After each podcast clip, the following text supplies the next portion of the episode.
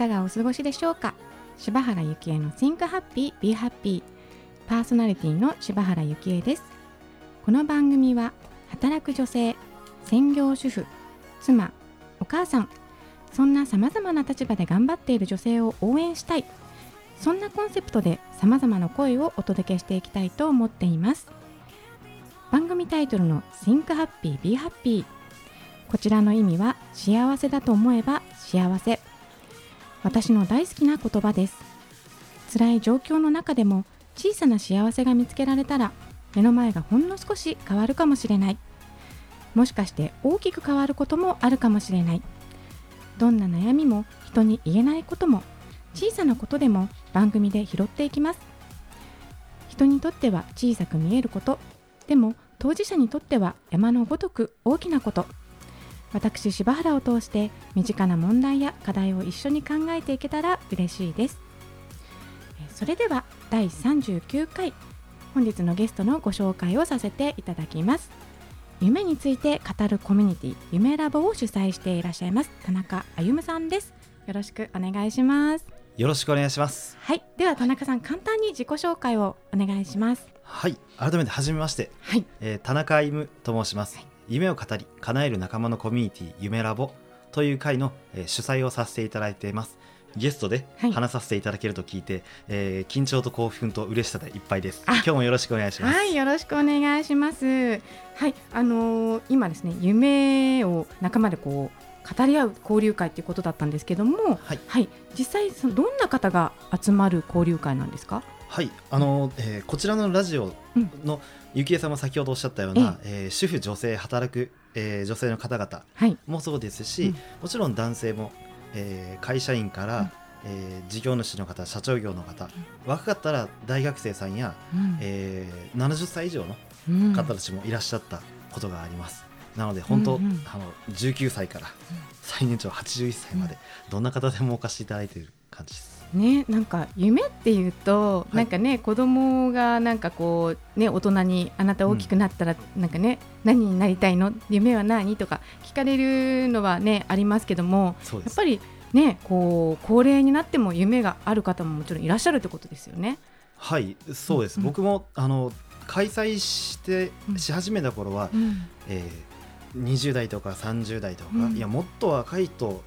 くらいじゃないと興味を持たれないのかなと思ってました。はい。えー、蓋を開けてみれば全然そんなことはなくてですね、ええー、30代40代50代、うん、もっといろんなこう年齢層の方たちがお越しいただいてて、うん、むしろ私より年上の方、うん、40歳以上の方たちの方が多いような記載しています。いやそうですよね実際あの私もね何回か参加させていただいて私も40代なんですけど はいあのね最初はちょっとね最高齢だったらどうしようとかもありましたけども全然ね上の方いらっしゃるのではい、しかも皆さん生き生きしてらっしゃるんですよね。こうなんかね、まあ、コロナだどうのこうのとかねあのやっぱりね明るい話題ばかりじゃないと思うんですけどもやはり皆さんこうね自分の夢の話になるとみんなキラキラされますよね。しますね。ちょっと若返ってるような気がします、うんうん、語っていらっしゃる時に。いや本当ですよね。なんか同年代ぐらいの方でねうちのこう姑さんとかね、はい、同じぐらいの方ねいらっしゃってますけど全然なんかキラキラ感が違いますもんね。うん。やっぱりそう夢を語るってね素晴らしいあのこうなんて習慣だなと思うんですけどもこの活動っていつぐらいから田中さんされ始めたんですか？えー、私が初開催したのが2016年の11月です。うん、なので、えー、本当丸4年前、うんうん、経った、ま、丸4年間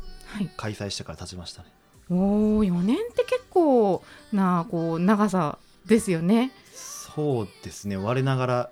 続いてるんじゃないかな。ねなんかねこう本当に生まれたばかりの子が4歳になったらねあの立派な夢を持つぐらいの, はいあのね、スパンだと思うんですけども今会員さんってどのぐらいの数いらっしゃるんですか？そうです。ね、えー、今日の時点で今日も一人いらっしゃったので103名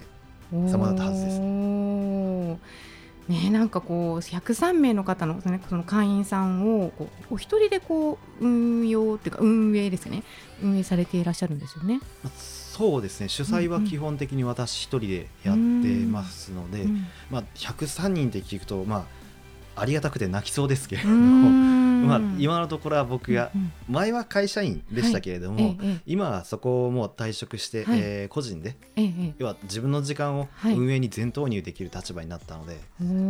はい。まあ、ますます盛り上げるにはどうしたらいいかなとかそういったことを考えてます。ね、今ちょっとあのね前は会社員だったっていうふうにおっしゃってたんですけどもちなみにその今のこのコミュニティをこう、はい、主催される。前にはどのようなお仕事をされていらっしゃったんですか？えー、前はその社労士事務所だったり、うん、その前はもともとは転職で東京に来まして、うん、最初は東京に来たばっかりは不動産会社の社員でした。うん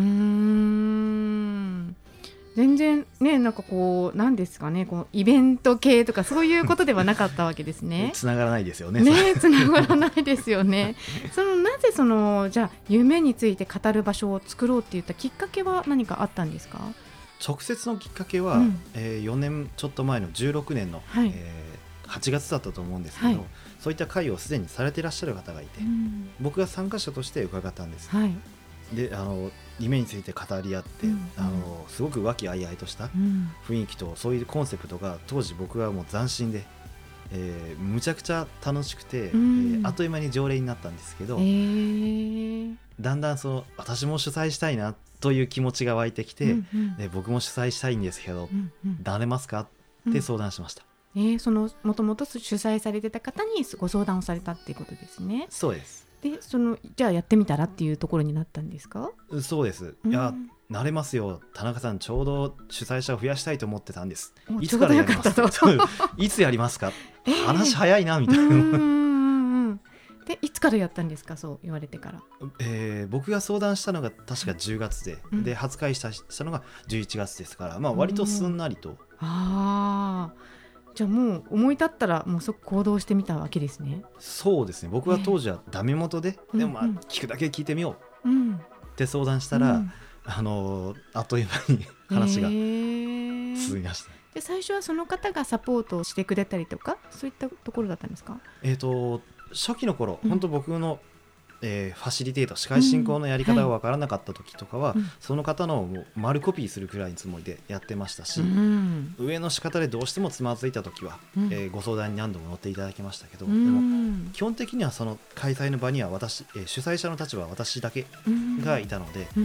まあ、えー、時折アドバイスも受けながら、まあ、ほぼ自分のが主催一人でやってきた、うんうん、そんな感じの4年間でした、えー。まあ、4年前というとまだコロナとかもないですし全然。リアルでされていたんですよね。はい僕は今も、まあ、東京住まいなので、はい、渋谷にある喫茶店を、えええー、お借りしてやってました、はい、うん。で今はねあのもちろん Zoom がメインだとは思うんですけども、はい、その Zoom に切り替わったことで何かこう支障っていうか、まあ、変化とかそういったことはありますか、はい、そうですねあります、うん、変化、えー、ええ、じゃあ支障、はい、あんまり、まあえー、支障っぽいような変化でいうともともとずっと渋谷のリアル開催してたので、え、そういう場所が好きな方にとっては、まあ、オンラインでの、うん、あパソコンやスマホ画面越しでのやり取りがあまり好きじゃない人、当然いらっしゃると思います、だからその方にとってはあの若干物足りなさを感じるかもしれないです、はい、反面、まあ、いい意味でのプラスで言うんでしたら、うんうん、じゃあ普段は東京に住んでない関東に住んでない、うん、えー、札幌岩手石川、えー、静岡、えー、愛知京都大阪、えー、福岡熊本などなどの方たちからでもあズームでやってるんですねならいけますっていう。全国からアクセスができる、うんうん、これはもう嬉しい誤算でした、ね、そうですよね。やっぱり今までリアルだとそのためにねこう渋谷までってなかなかこうねやりたくても ね行けるところではなかったりしますからね。はい、あね、そんなあの田中さんなんですけどもその夢ラボを今まあ開催されていますけども、はい、やりたいと思ってそのやりたいと思う前にはどんな夢があったんですかね？そういう夢を思い描いたきっかけは28歳の時に、うん、えー、夢と事業をテーマに語る、はい、えー、大阪ドリプラという、まあ、うん、そういったプレゼンテーションの大会に何を思ったか出させていただきました、はい、プレゼンターとして、はい、そこに出たのが、はい、えー、きっかけです。なんかドリプラってねなんか最近私ご縁があって、はい、なんか何人かの方にこう出た方とかねお話伺うんですけどやっぱり準備も大変っていうことを ちょっとね耳にこう 挟んだっていうかね、はい、はい、準備もやっぱりたくさんされて。そそうですね。私の場合は約4か月前くらいからの準備スタートでしたけれども、ええ、まあ、人前でプレゼンをして、資料も作って音楽もスライドも、台本ももちろん用意して、え、っていうこと自体も当時初めてでしたし、もう途中からは、なんで俺エントリーしたんだろうみたいな。もう逃げ出してしまおうかなんて思ったことも一度や二度とはなかったですけど、でも最後まで走り切ることができて、はい、で大阪のえー、中之島公会堂っていうステージで立たせていただいたのが、うんはい、僕の人生にとってのターニングポイントになってます。ドリプラでのプレゼンが田中さんのターニングポイントだったというところで、はい、はい、また後半も引き続きお伺いしていきたいと思います。はい、お願いします。よろしくお願いします。はい、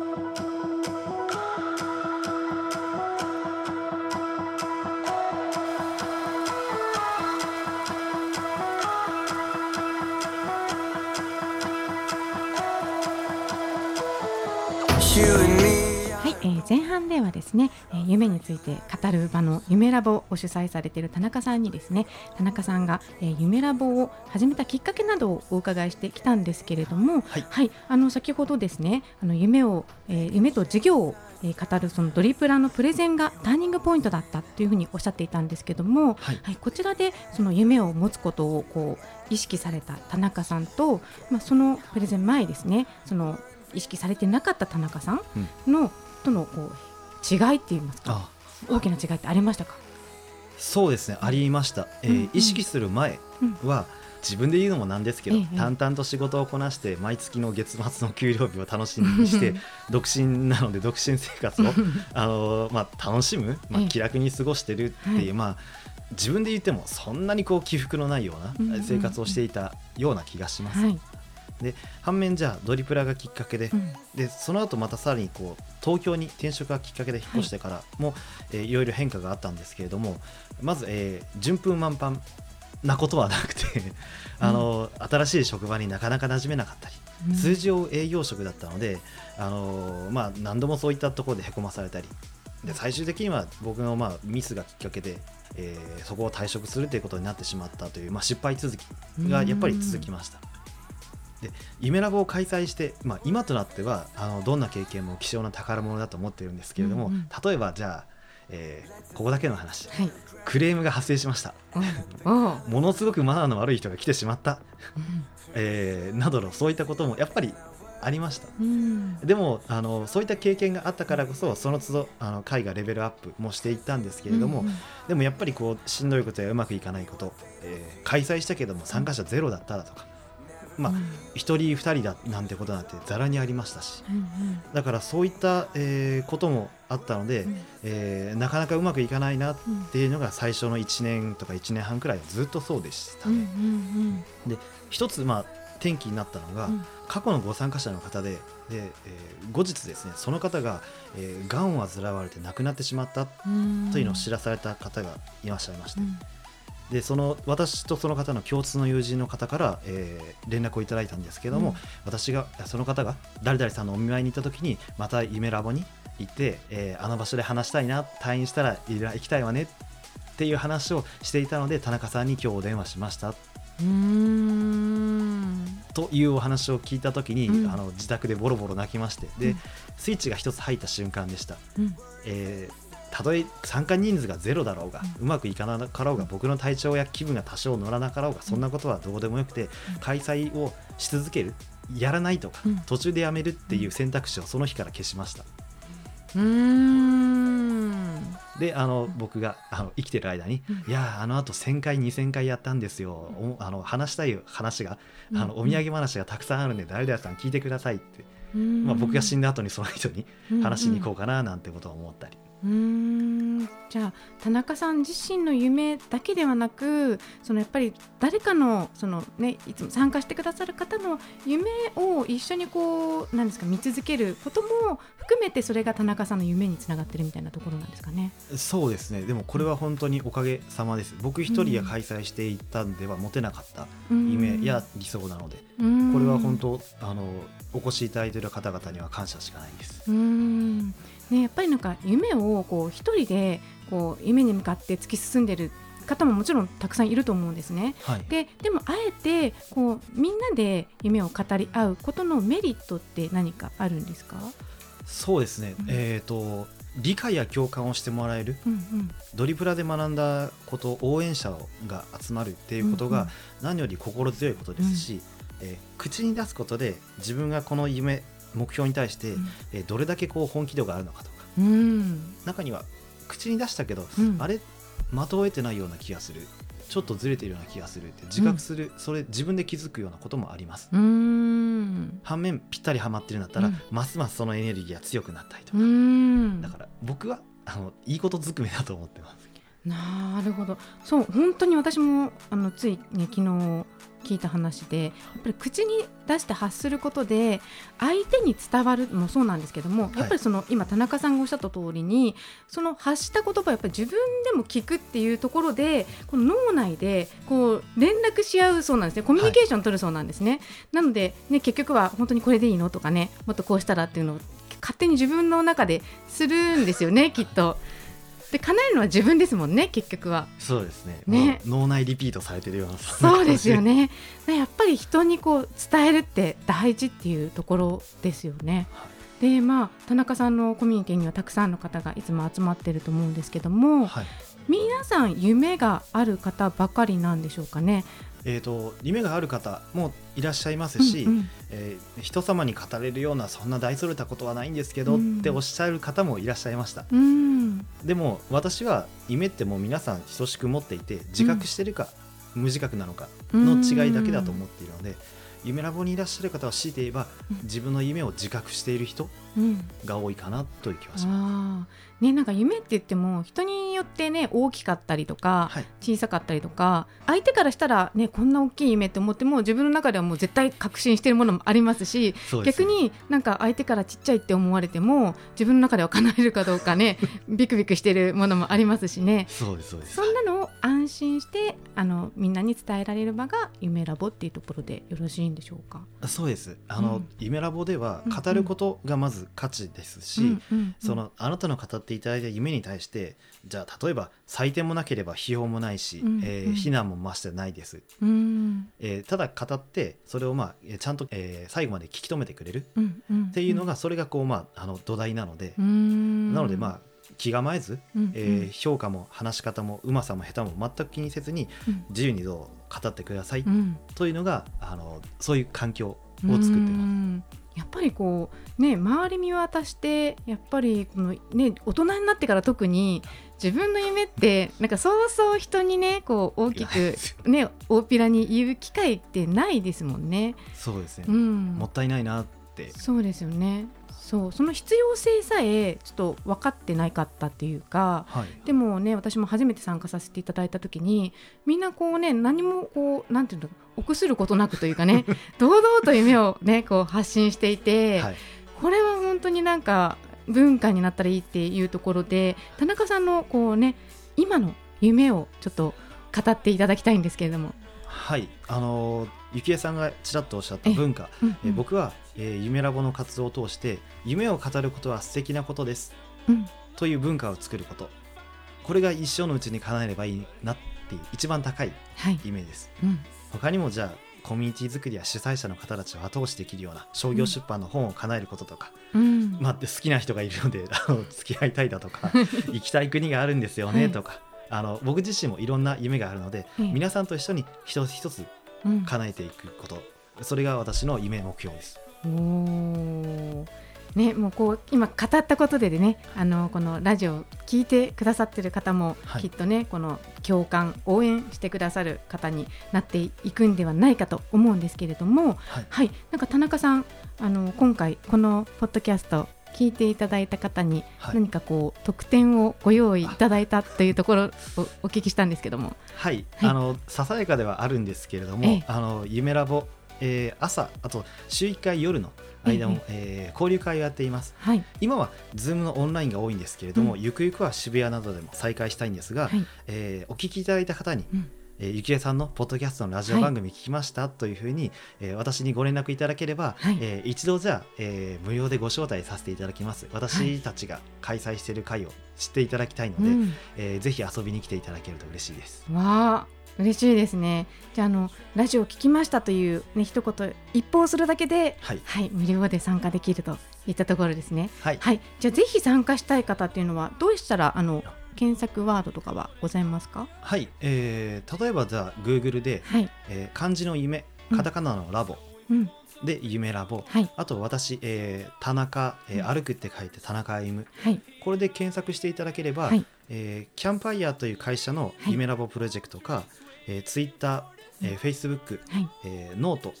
などで、えー、検索でヒットするかと思います、はい、そこでお問い合わせ、えー、連絡をいただければ、はい、僕もすぐにお配信できますし、はい、えー、ご招待も送ります。はい。もうあれですよね。もう今年も間もないですけども忘年会もされるご予定もあるんですよね。はい、えー、12月27日、はい、でもし貸したらもう1回くらいやるかもしれないんですけれども、うんはい。あのぜひあの僕にお酒をついであの酔いつぶしていただけたらなと。潰 れちゃうんですね。主催者は潰れると。はい。それもね私も楽しみにしたいと思います。はい。それではですねあのこの番組ではいつもですねあの番組の最後にですね、はい、あの自分も夢があるんだけどもやりたいことがあるんだけどもあと一歩が踏み出せない。そんな方へすでに一歩を踏み出した方からのその、まあ、アドバイスというんですかね踏み出すコツを伺っているんですけども田中さん何かメッセージいただけますでしょうか？わかりました。じゃあちょっとだけ、うん。はい、えー、踏み出すのが怖い。うまくいかなかったらどうしよう、うん、そもそも私にできるのかなというお気持ち、はい、めちゃくちゃよくわかります、うん。えー、私今でこそこうして人前で話させていただいてますけど、えー、いじめあれっ子の人間不信の、うん、えー、職場でも何度もこう、まあ、ミスをして、うん、成績不振で追い出されるように会社を辞めた、うん、なんならあの前住んでたところのトラブルで、あの家を半ば追い出されるような形になって野宿かトランクルーム生活かなんていう生活を迫られたような、うんうん、もうあの上げればきりがないくらい恥ずかしい失敗があります。うん。でもその都度教えてくれた人やご参加者の方たちから応援だったり、うん、本当なんかもうあの物理的に支援ももらったりだとかで助けてもらったりしてばっかりです。うん、なので始めてみてでやってみたからこそ分かったことや助けてくれる方に絶対出会えますし、それでも始めるのが怖いのであれば夢ラボで参加してまずは夢を語ることからスタートしてみてください、うんうん、絶対に誰も否定しないですし、うん、あなたを応援する人が必ず見つかります。はい。ね、やっぱりもう夢ある人はまずは夢ラボへ行って、はい、あの発言していただいて発表していただいて、はい、安心安全な場所ですからね。そうですね、はい、そこでぜひあのこちらのラジオ番組のタイトルでもあります「Be Happy」ぜひ幸せになっていただけそんな場所を、えー、一緒に体験したいのでいつでもお待ちしてます。はい。ありがとうございました。それでは田中さん今日は貴重なお話をありがとうございました。ありがとうございました。はい。あっという間にエンディングの時間となりました。柴原幸恵の Think Happy Be Happy この番組は毎月1日に配信してまいります。ぜひお楽しみに聞いていただけたらと思います。また番組へのご意見ご感想もお待ちしています。info 言葉リスタ .com 言葉リスタは KOTOBARISTA こちらまでお寄せください。それではまた次回お会いしましょう。柴原幸恵でした。